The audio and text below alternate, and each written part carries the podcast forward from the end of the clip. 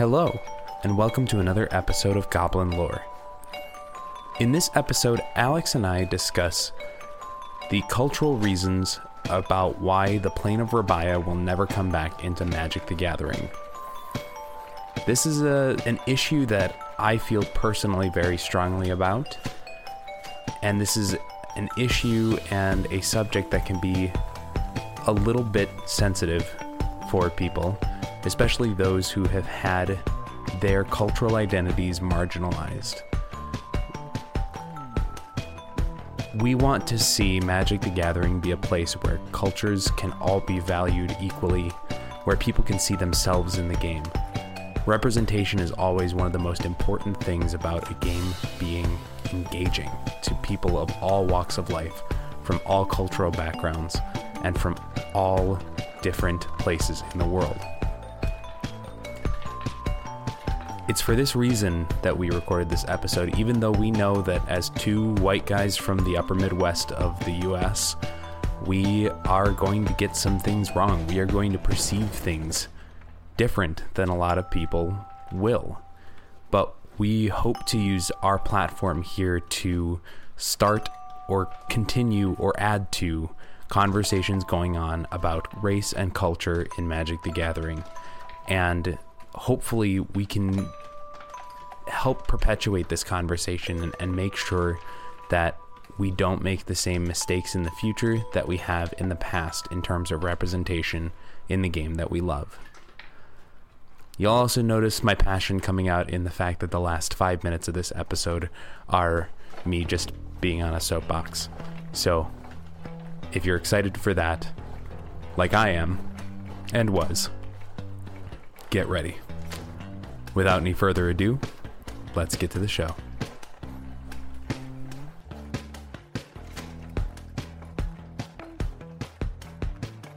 Hello, Podwalkers, and welcome to another episode of Goblin Lore.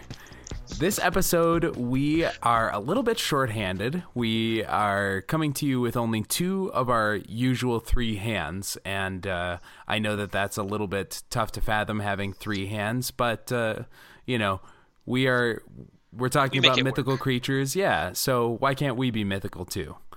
Um, think think the triple headed, the triple striking goblin from uh, unstable. That's that's usually this podcast. But for now, we're just a normal two headed goblin. And this week we are going to be talking about Rabaya. And actually, I don't know if it's pronounced Rabaya or Rabia, but we'll get into why that's a question and an issue because we're talking about why Rabaya uh, Rabia is kind of a problem for Magic storyline in the past and why we're never going to go back there again. But before we get into all that, I am going to have my co host introduce himself, and we are going to have our intro question of if you could choose any plane in the multiverse to make your home, what plane would that be?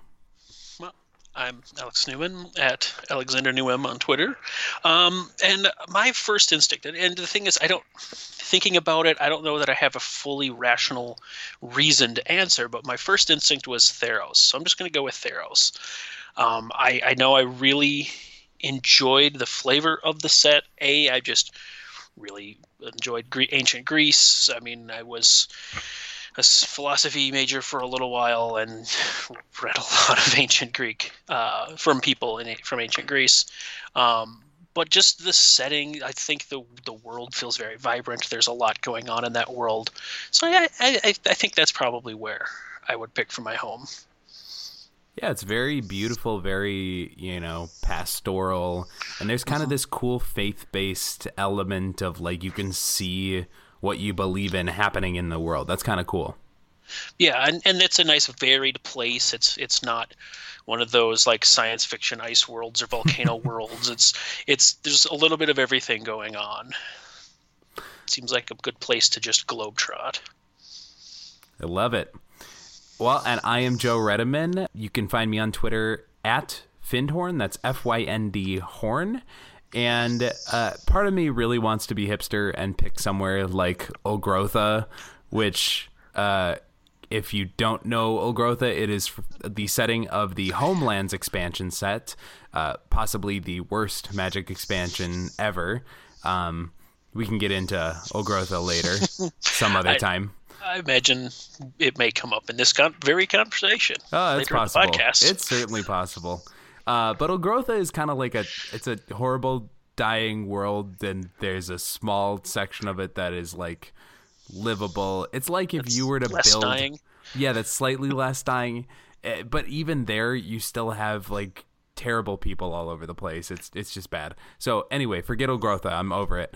Um, I think that I would actually pick Zendikar because even though Zendikar is kind of like the world is, you know, the terrain's in upheaval and it's still I mean at this point it's still rebuilding itself from the Eldrazi attacks. Um it's a really beautiful world full of plenty of places to explore and adventure and kind of kind of the same way that you were saying Alex there's a ton of varied climates uh there in, in Theros that's the same thing in Zendikar you kind of have this realistic seeming world um, but it does have sort of that unifying theme of adventure and exploration Seems good. what doesn't seem good though is is a certain particular plane that we're going to talk about here. And for the sake of conversation, uh, let's just nail down one pronunciation and let's call it Rabaya. Um, that might be completely wrong because it's based on the real life culture of Arabia. And so maybe it's Arabia, but we're going with Rabaya. If we don't know the right way to pronounce it, I like the idea of just picking one and probably being wrong regardless, but just committing to be incorrect and just carrying through. So Rabaya, or Rabaya the Infinite as it's known, is like I said, it's this plane that's based on the real world setting and culture of Arabia. You know, Saudi Arabia, the Arabian Desert, all of the Yep. sort of Middle Eastern cultures kind of smushed into one. which vary because we're, we're going to be talking about the flavor of this plane and I think some other planes. So I don't want to go too deep on some things, but this was introduced to Magic as the setting for the Arabian Nights expansion, um, which was the first expansion for the game, and in fact was created by Richard Garfield in a very very short amount of time, because for not story reasons the for real world reasons, Wizards needed a new product to sell. They needed something else to put on shelves because the game in the first couple years was just continuously selling out. And so he made this set. He picked a setting that he knew he could, you know, whip out a bunch of cards. Um, and so it was based on the 1000 uh, and One Nights collection of stories from the the uh, Arabian sort of Middle Eastern culture. Yeah, and so this was kind of the I mean it was the first expansion, but it was also the first top-down expansion in that way because it was based on, you know, an, an IP. It was based on an intellectual property. It was based on the story of the Thousand and One Arabian Nights, um, and so every card basically relates to one of those stories in some way or another. That's where you have the Old Man in the Sea. You have um, King Suleiman. You have Scheherazade. You have all sorts of nonsense. Yeah, including uh, the names of real places. Library of Alexandria, the Bazaar of Baghdad, were both cards in that set. That also is is a part of, as we're going to kind of get to, why this is a setting that Wizards is never going to go back to. Um, the the first and one of the most problematic issues with it is that it includes locations from the real world that are very very heavily based on a culture as opposed to you know we've seen recently with with Kaladesh where there is definite inspiration from a real world culture. They took I think from my perspective a lot of care. Having not not belonging to that culture I don't want to speak for other people but it seemed like they took a lot of care to take some inspiration from that culture but make it its own thing. Say this is Kaladesh. It has some uh, Indian cult uh, inspiration but it is Kaladesh Rabia, uh, Rabaya does not really have that distinction. And so that's kind of what we're going to get into in the second half of our podcast, more talking about that real world connection. Um, let's sort of run down what we know about Rabia since it is early on. since it showed up early on in Magic history, we don't have a ton of backstory for it. Like you said, Alex, Richard mm-hmm. Garfield churned out this setting really really quickly and so it's not yep. like there was a lot of vorthos consideration to this well, you know a lot of it was sort of back explained to be this plane if i remember right yep. uh, this was theoretically supposed to be sort of set on Dominaria in a different uh, continent or something, and then they Maybe. sort of said it didn't really work to do that. So actually, this is Rabaya. It's a different plane. That um, I'm not sure. I don't know some of those story pieces from back then. I do know one of the things that uh, didn't help the lack of Vorthos in this is because they made it so quickly.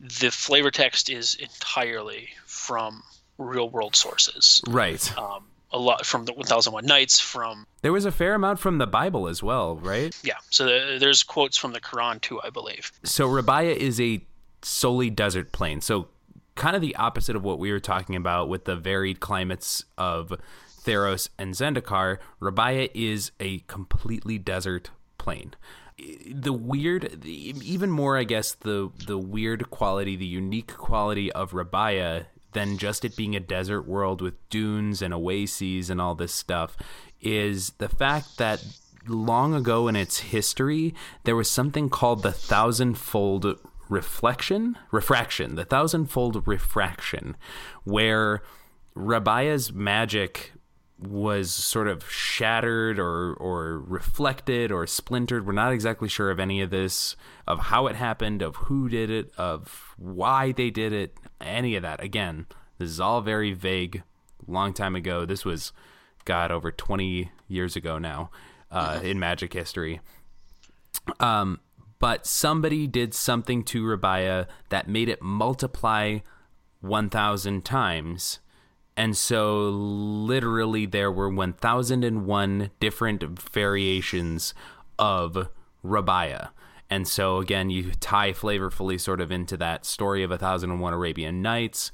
Um, but each of the Rabayas was slightly different than the other, and it was sort of that idea that had been uh, that has been talked about for a number of years now in our world that um, you know there are infinite universes out there with infinite possibilities and infinite different variations of us you know each little choice point is a digression and whatever. And so that's kind of how Rabaya was shaped is, you know, there might be a Joe and Alex somewhere in Rabia 1 podcasting uh, on a show called Goblin Lore. And then there might be a Joe and Alex somewhere on Rabaya 397 podcasting on a show called Gin Lore. And, you know, like just. Oh, I thought you, you were going to iterate and say Goblin Boar. Ah, there you go. That's 472. Yep.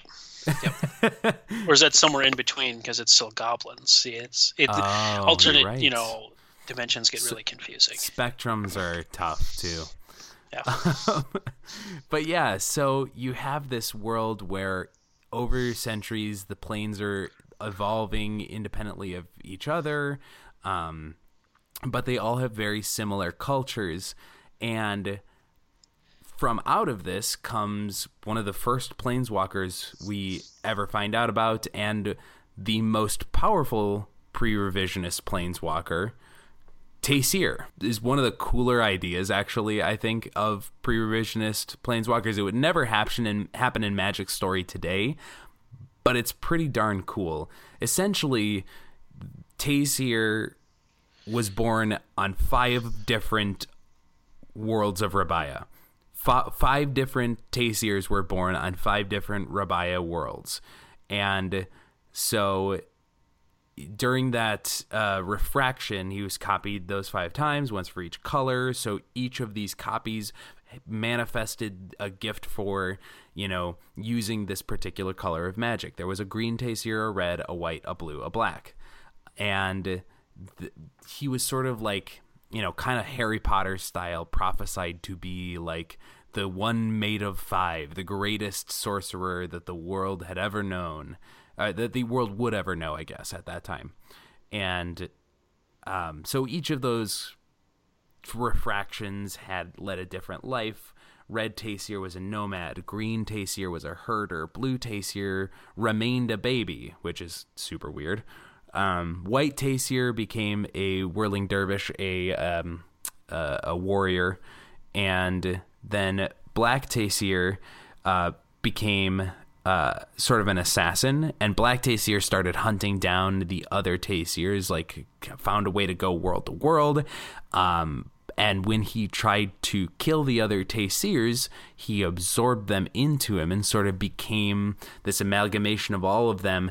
And once the last Taysir was absorbed into the, the, the whole, he his spark ignited. The five pieces of his spark were reunited as Planeswalker spark, and he, you know, became a Planeswalker. And so not only was he a planeswalker? He was a pre-revision planeswalker, a pre-mending planeswalker, and he was one of the few planeswalkers who has ever mastered all five colors of magic.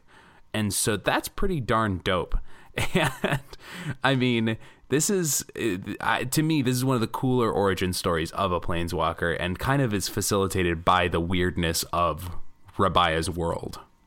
Yeah, which is interesting. Like it's it's a story you can't really tell in a normal plane. It's it's the whole the the refraction gives some interesting storytelling things, but um, the plane itself has it's just a myriad of, of things that make it difficult to uh, to do to bring back.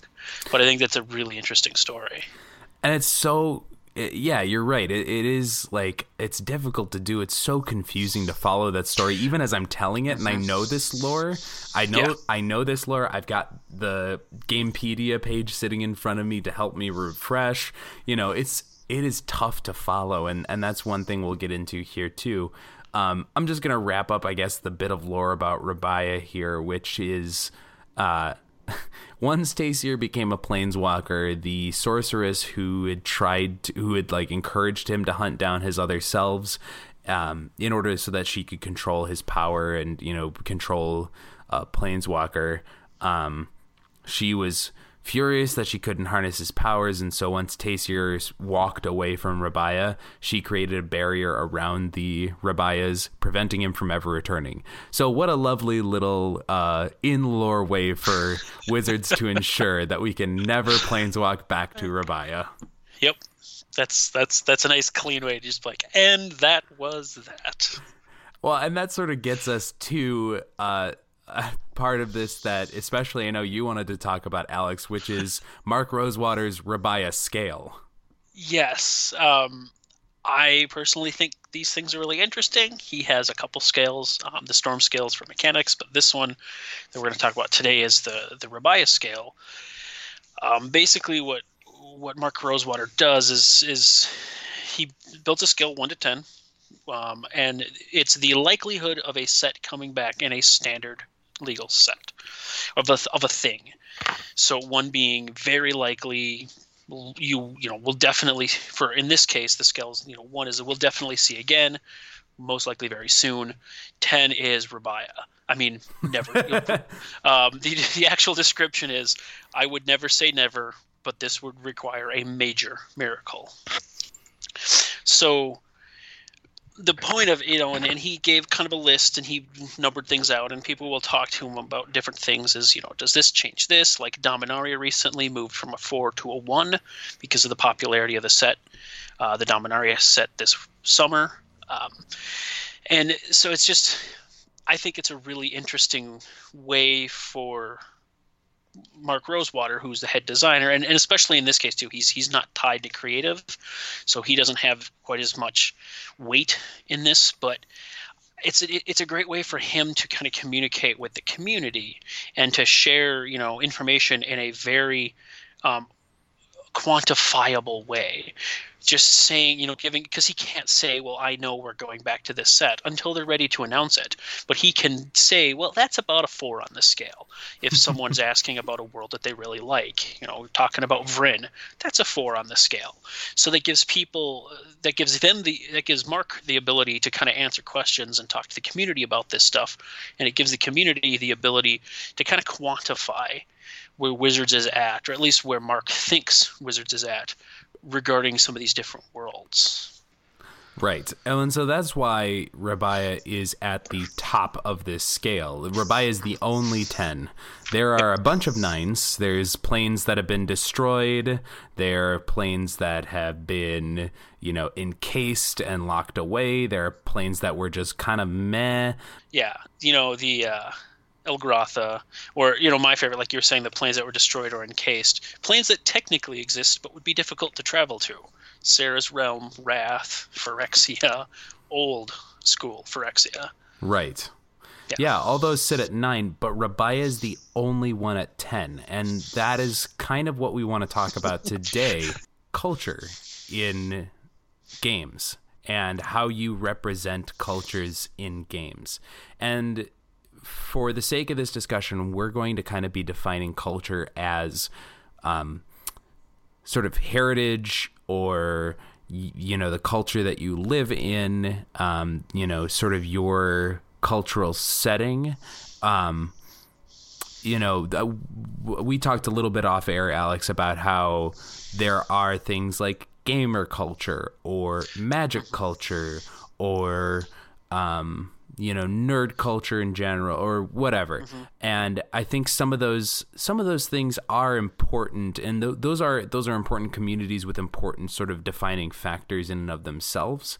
But it's it's a little less i think intrinsically tied into people's identities and and frank quite frankly into people's bodies you know yeah, and and of course we're talking you know relating to to magics and magic sets being based on cultures, and those are going to be world cultures based on locations and demographics and things as opposed to like the office culture at your workplace which right. is totally a thing. Like anytime you get two people together who spend any amount of time there's culture there. But that isn't super applicable to what we're talking about so at some point we kind of have to draw a line and say, okay, we're not going to talk about that then. Right. Yeah. So for the sake of this discussion, we're talking, yeah, cult- cultural, demographic type things.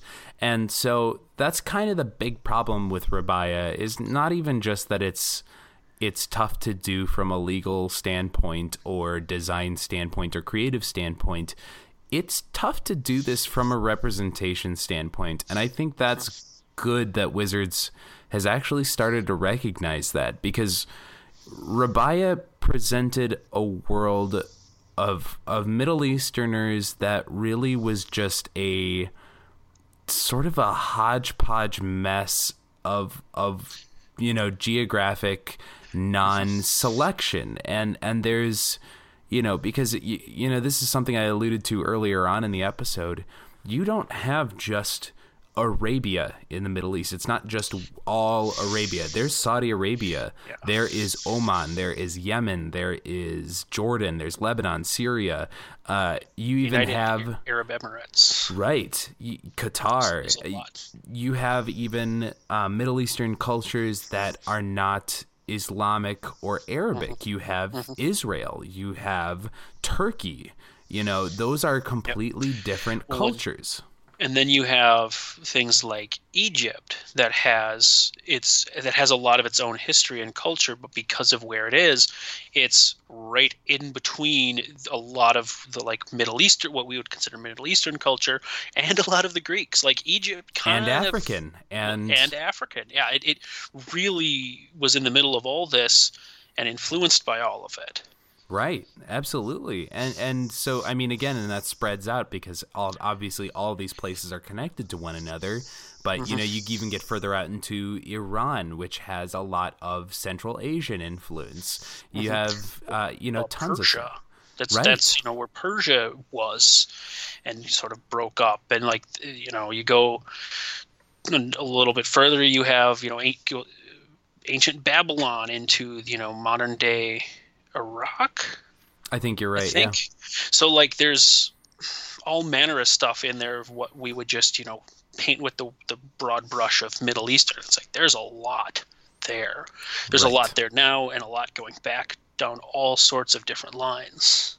Right. And so that's sort of the issue that you run into when you're creating a game or you know some sort of fictional world that is based on a real world culture or even mm-hmm. even more so i guess sort of a, an amalgamation or a stereotype of these cultures is you get this muddy picture that is sort of just a like it kind of almost becomes a caricature yeah and and i think unfortunately helping that character making it more of a caricature caricature the set includes Aladdin. Like literally, there's right. a card called Aladdin in Arabian Nights, and you know it calls out named characters. It calls out named places, and that just doesn't really fit with how Magic Design has been going forward.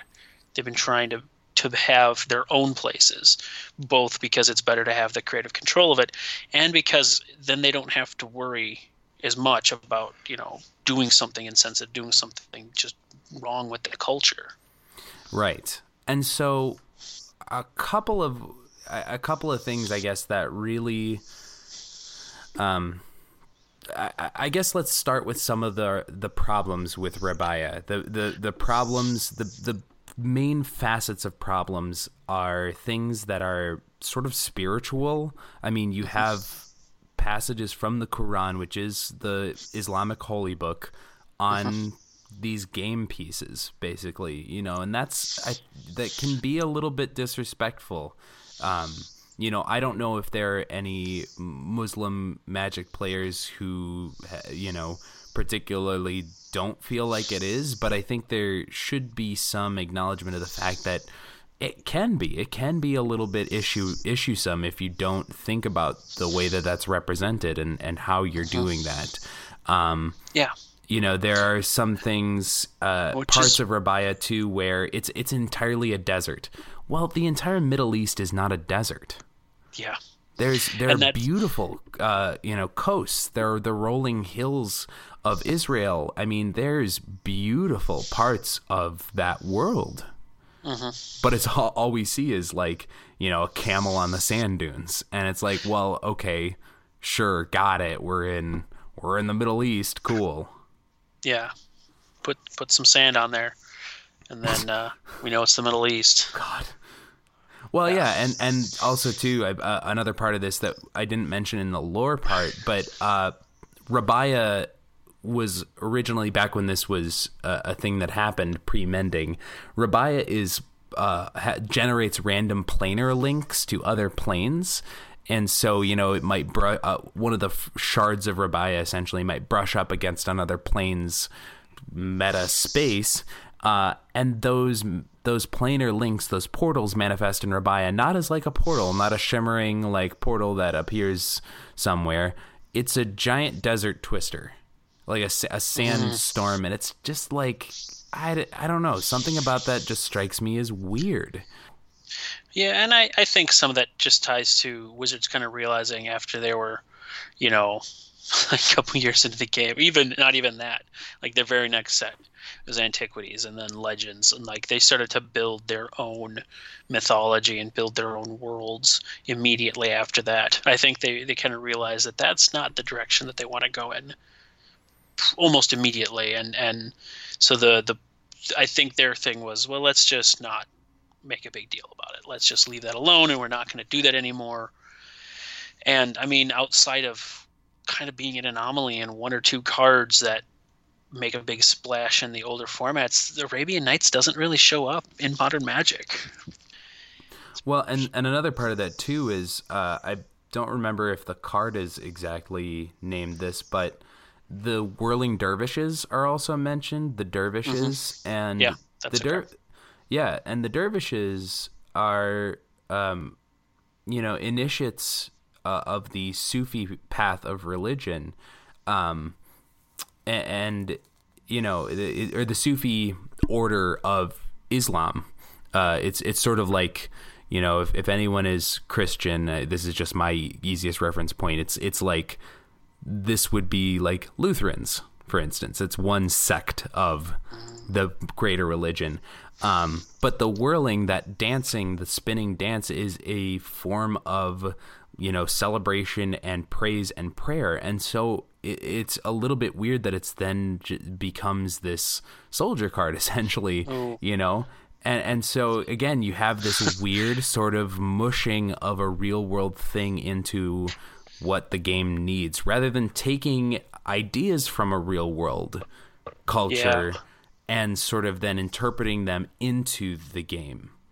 You know, it's it's more of a direct rip, and then I guess it, you're pulling something out of it and then putting uh, putting a new idea over it, rather than taking the idea and sort of shaping it into something completely new.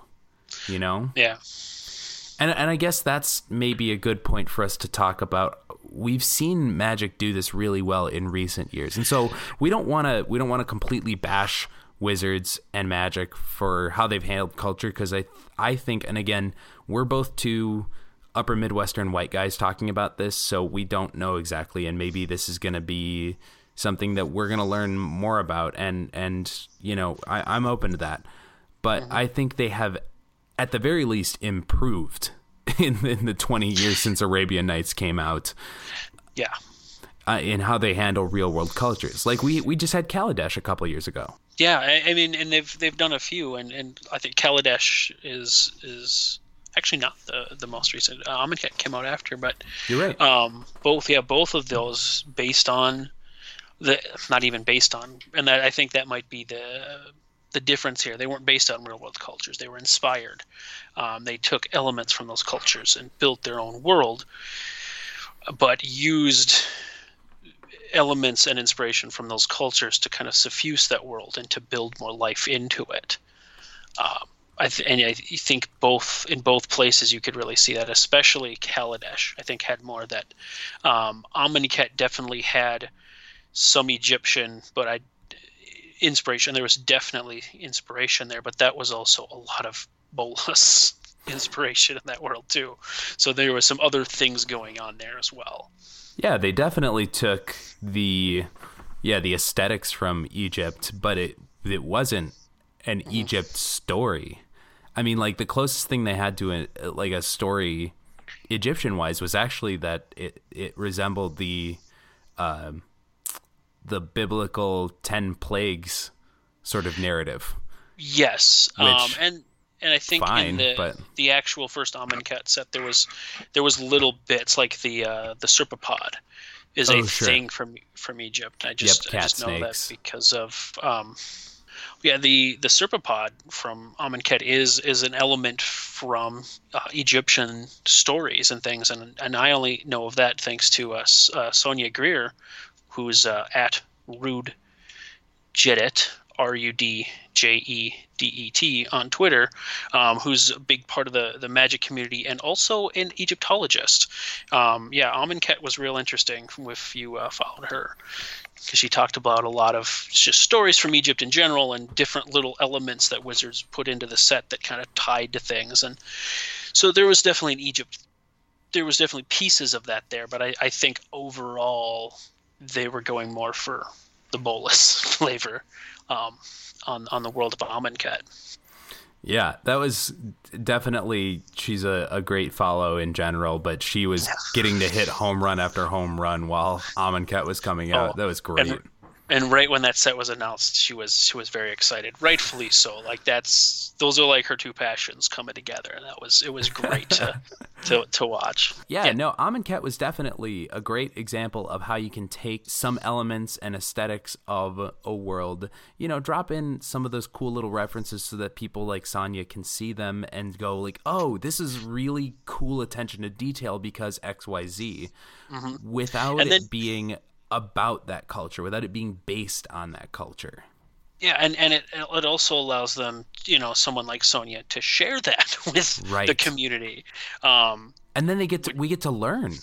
Yeah, we get to learn more about that culture's history. And and maybe Amonkhet's not a great example because ancient Egypt is is obviously a, a dead culture at this point. It, we- we've moved well beyond sphinxes and pharaohs and such. But uh, another great example I think at this point is Kaladesh, where you do have again some of those references. You have, um, you know, lots of very Indian sounding names. Um, I, I can think of Pima, um, Rishkar, uh, Rashmi. um, uh, Saheeli Rai. I mean, the these are all very sort of like Indian sounding names. On top of the fact that there's caste system, which I'm not sure that a lot of people really caught going into uh, Kaladesh. I, I didn't see a lot of talk about it, but that's kind of a reference to India's colonial history and, and the imperialism that was foisted onto it. But then we see this revolution story where these this caste gets thrown off, caste C A S T E, you know, these these rigid structures of categorizing people into social hierarchy ranks. We see that get thrown off and and this revolution, this equality happens by the end of this. And so I thought that was a actually a, a really cool possibly accidental, but I'm gonna I'm gonna hope that it was intentional reference to how India has made social progress. And and I think a big part of what made that a, a better use of a real world culture too is like I said they, they made it their own world. Right. So there was definitely influence. There there was definitely references, you know, some maybe deeper than others, but there was definitely elements there. But then there was this whole clockwork invention thing. There was this whole aether element. So there was a lot of world building around it to make it its own unique place that just had these elements to make it feel more real i think. And, and i think that's when it's at its best. Right. Um, and you have the little spice very, in there but it's not yes. the meat of it. And it and it it, it adds uh, verisimilitude to these things. When you can add this little bit of the real world it makes it feel more real. But we can only talk about this really in our own opinion at least from the perspective of two middle class Midwestern white guys. And it, that's, you know, that is a very limited and, and often privileged worldview. And so, some, you know, sometimes, often, honestly, we should be listening to somebody who goes through this experience, who goes through the process of seeing their own culture represented and reflected in the game. And so I wanted to also bring um, Shivam Bhatt's article into this. Uh, so Shivam Bhatt is a great magic creator, a magic content creator, awesome dude. Um, you can find him on Twitter at Elektrotal, E L E K T R O T A L, or Gearpoor Gears. But Shivam wrote a piece on Tumblr back when Kaladesh was released, and uh, I I just want to read like a brief section of this, and we'll we'll link to his article in the show notes. There were people with Indian names, coloration, hairstyles. The buildings were all weird Mughal architecture that had been splattered with a million colors, as if the artist had seen one picture of the Taj Mahal and the movie Aladdin and then decided to spray paint them together. It was an amazing anime, but it was not Indian, or even India. All those buildings and clothing styles were Persian, not Indian. And over and over, I was told we didn't want to offend anyone. We didn't want to step on real beliefs or real cultural influences or do anything to make anyone mad. So, no four armed Vedalken or elephant headed Loxodon or gods, fine, but then they kept going. No snakes, no monkeys, no Rakshasas, no Indian birds, no cultural markers of any kind at all. Literally, just the skin. No, it is not what I've wanted. It is not what I've waited my whole life for. This isn't me or my people or anything to do with me. So that's a really powerful and different way of viewing Kaladesh than we had.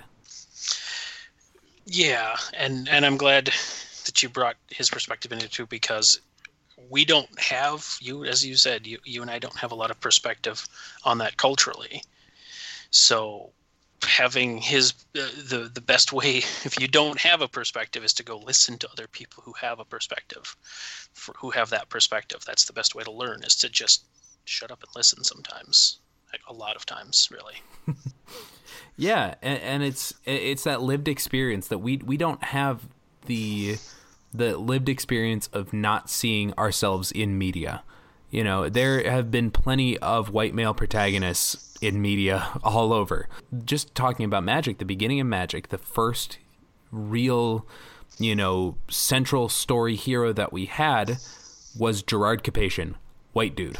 But there wasn't a ton of representation other than that. I mean, the Weatherlight, the original Weatherlight crew itself, there was a good kind of smattering of, of people, humanoids, both fictional and and real sort of representation.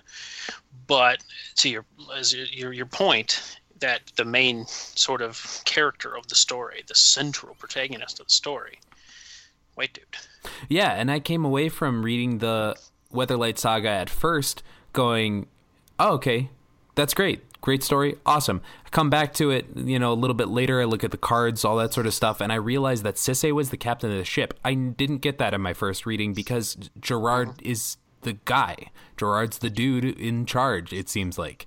And so that, you know, that is kind of how magic positions itself. And and so you have this you know, sort of bringing it back to Kaladesh here and Shivam's uh, perception of it and perspective of it, which is totally valid and totally fair. He's he has all these experiences. He knows this culture in and out, and he goes, "That's not even that's not even my culture." So where we see, okay, this is a step in the right direction. We see this is something, and we see that sort of treating a, a subject matter and a cultural inspiration gently, Shivam sees that as disrespecting that, and that's completely fair and valid.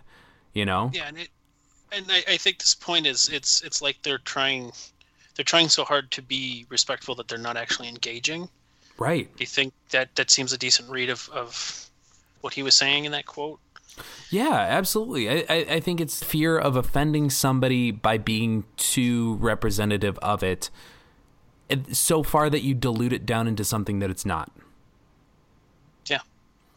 and and I think that's you know that's an important thing that we do need to realize too is that being truthful to source material and being truthful to cultures that inspire is I don't know is maybe more important than than even you know just the step in the direction. It, it, we've we've talked about this when I was in teaching school. Sort of how do you teach multiculturalism authentically? And there's there's kind of different like stages of a multicultural classroom. Uh, one of them is sort of the like you talk about it or like you do you know just like the minimal bare surface level type stuff. Like we all sort of like knew vaguely about Cinco de Mayo as kids and like maybe you know you learned it you like maybe you learned it was a Mexican holiday or you know maybe the next level is like oh and then you guys you know wore little sombreros and ate like rice for lunch that day you know and like did a little thing about it. But like the the next level is actually engaging with the real meat of what it's about and thinking through you know and like actually learning like okay no this is this is a completely different thing than just like a celebration. Like this is where it came from and this is who is involved and this is why it's so critically important to this culture and I, and I think that's what you see here and you do see too that like that cross cultural mushing that we talked about with why Rabiah was a bit messy too because it wasn't really just Saudi Arabian or you know um, one specific culture. It was just kind of this mus- messy mush. You get that too in Kaladesh. Yeah, in in a lot of ways, um, Arabian Nights was kind of a high level of what people in the West would recognize as things from the Middle East, and that's smashing a lot of different people together, and not really representing any of them. Right. And and we do see that a little bit with when we have top down or or you know for lack of a better term in this discussion but skinned you know sort of sets where there is some sort of culture laid over it um you know Mark Rosewater has said specifically like we want to do the touchstone things that people will recognize like Egypt set got to be pyramids you know like sure I get that Yeah, but you also want to be true to the culture, especially when it's a living, breathing, vibrant culture. Like Egypt, ancient Egypt is dead. At a certain Yes. point, like we do know that, like, okay, yeah, the Egyptians today still exist, but they're a very different culture than the Egypt of old. Whereas there are still, uh, there's still a living, breathing, vibrant, thriving Indian culture today. and all sorts of, of it's a, it's a big place with a lot of people. There's a lot of different cultural touchstones to the whole thing that don't necessarily aren't necessarily applicable to all of them. Like any given Right. place in the U.S., there are cultural touchstones here that just don't that aren't universal to the country. Right. Yeah. Yeah. Like you said, there's huge different just a- regions. It's just a further complication of well, then what is this you know Indian or what is this American or what is this thing that we're trying to represent? Right. Absolutely. And so I think that's it's important to recognize that there are multiple facets to this and, and there's no there's there's no easy answer to figuring out how to do a cultural take responsibly. There's no easy answer. But No. one of the surest ways to to get closer to it is to bring in people who have those lived experiences, who have that exposure to that culture and and have them guide you and lead you. Mm-hmm. And I and I think too it helps it, it, for something being appropriately representative, something like Amonkhet or Theros, you know, planes like that are reasonable and non-problematic because we're we're not only removed in space, we're removed in time. We're removed, you know, mm-hmm. a thousand years from those places, and so that is super helpful for it being. It's a little more of an artifact as opposed to Rabiah is a living is based on and and I say based on intentionally there. Rabiah is based on some of the lore of a living, breathing culture currently today, and it uses references from living, breathing religions, and Yeah, I so mean, and- that is hugely uh, dangerous. Yeah, and and just difficult to walk and kind of pointless to do so. Mm-hmm. Right, is right. What's the upside? of it? That's that's that's definitely an element of its of its high ranking. Is it's not just that it's difficult, but that it's there's not a lot of payoff for it. There isn't anything special at this world that's worth trying to navigate these difficult uh, situations. And now that's not to say that Wizards maybe shouldn't look at doing a world, you know, with a similar sort of idea in the future or based on some cultural elements of you know uh, uh, you know whether it be uh, you know say they go the Kamigawa route and they base it based on the religion say okay we're going to do something vaguely islamic. Or maybe they base it on a specific region and they say we want it to s- right we want it to be Babylonian. Persian Babylonian Sumerian. There's- maybe we was- want it to be you know Saudi Arabian in, in nature, you know, or specifically Syrian. We don't, you know, that's not to say they shouldn't do something like that. They should because I thought it was the coolest thing when I saw Ixalan being the first, you know, Western Hemisphere culture essentially set, uh, uh, you know, in in Magic history. Like that's the first time that's happened, and I was so pumped about that. And it's got me thinking now about you know, although there are representation issues in this, um, not not in his work. Uh, I'll get to my point here in a second. Not in not in his work, but in um, in the idea of again representing a culture in a story in the story in the game. But it got me thinking about Ryan Pancoast's uh, fantasy frontier series of drawings. The one of the magic artists who's done like sketches and paintings of what a fantasy setting in the American West would look like, sort of in that frontier, you know, 1850s range. And, you know, you'd have maybe like instead of cat folk and that sort of thing, you'd have like bison folk and that sort of stuff. And I think that's so cool. Like, as, as somebody who lives in this country near those things, you know, near bison, near the, the Great Plains, I think that would be so great to see in, in a magic setting but you have to be careful and deft about dealing with something like saying you know any any of these cultures specifically re, you know reference native americans or you know mm-hmm. reference the imperialism of white settlers into native lands back then.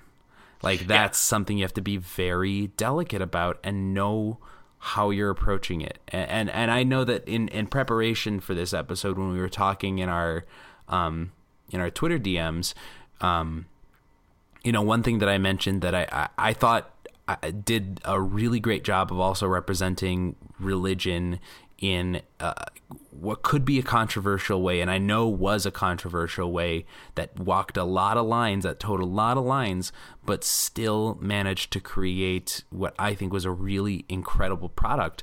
are the Assassin's Creed series of games, and and it's it's beautiful to me what um, what airs at the beginning of every single Assassin's Creed uh, game. It's this little blurb. This is this this disclaimer that says, uh, and it's changed a couple times, but the original one.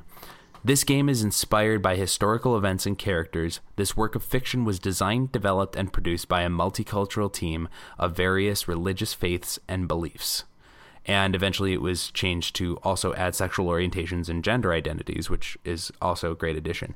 But to me, that's that's important because it wasn't a couple of white guys doing this. It wasn't just a couple of you know Muslim guys. It wasn't just a couple of black guys. It wasn't just a couple of women. It was a huge team that sat down and said, "We all bring different perspectives to this table." and we want to be respectful of each other's perspectives and the re- perspectives that we represent that we are coming into this room and representing and how do we make this game and this world incredible and compelling while still respecting everybody else's cultures how do we bring these references in while still not slapping anybody in the face